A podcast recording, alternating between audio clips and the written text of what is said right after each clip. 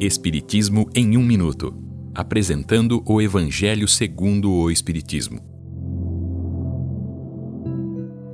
Capítulo 7. Bem-aventurados os pobres de espírito. Missão do homem inteligente na terra. Esta é uma livre interpretação do texto de Ferdinand de 1862. O homem não deve ser arrogante por ser inteligente, porque aquilo que conhece tem limites bem estreitos no mundo em que vive. Mesmo sendo extremamente inteligente, não tem nenhum direito de se envaidecer.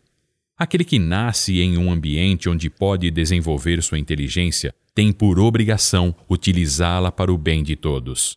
É uma missão que Deus concede ao homem para que ajude os outros, conduzindo-os até ele.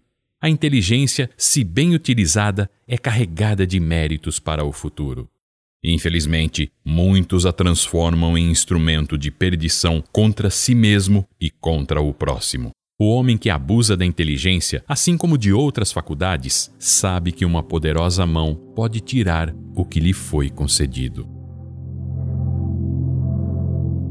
Esta é uma livre interpretação. Livro consultado: O Evangelho segundo o Espiritismo de Allan Kardec, edição 3, em francês.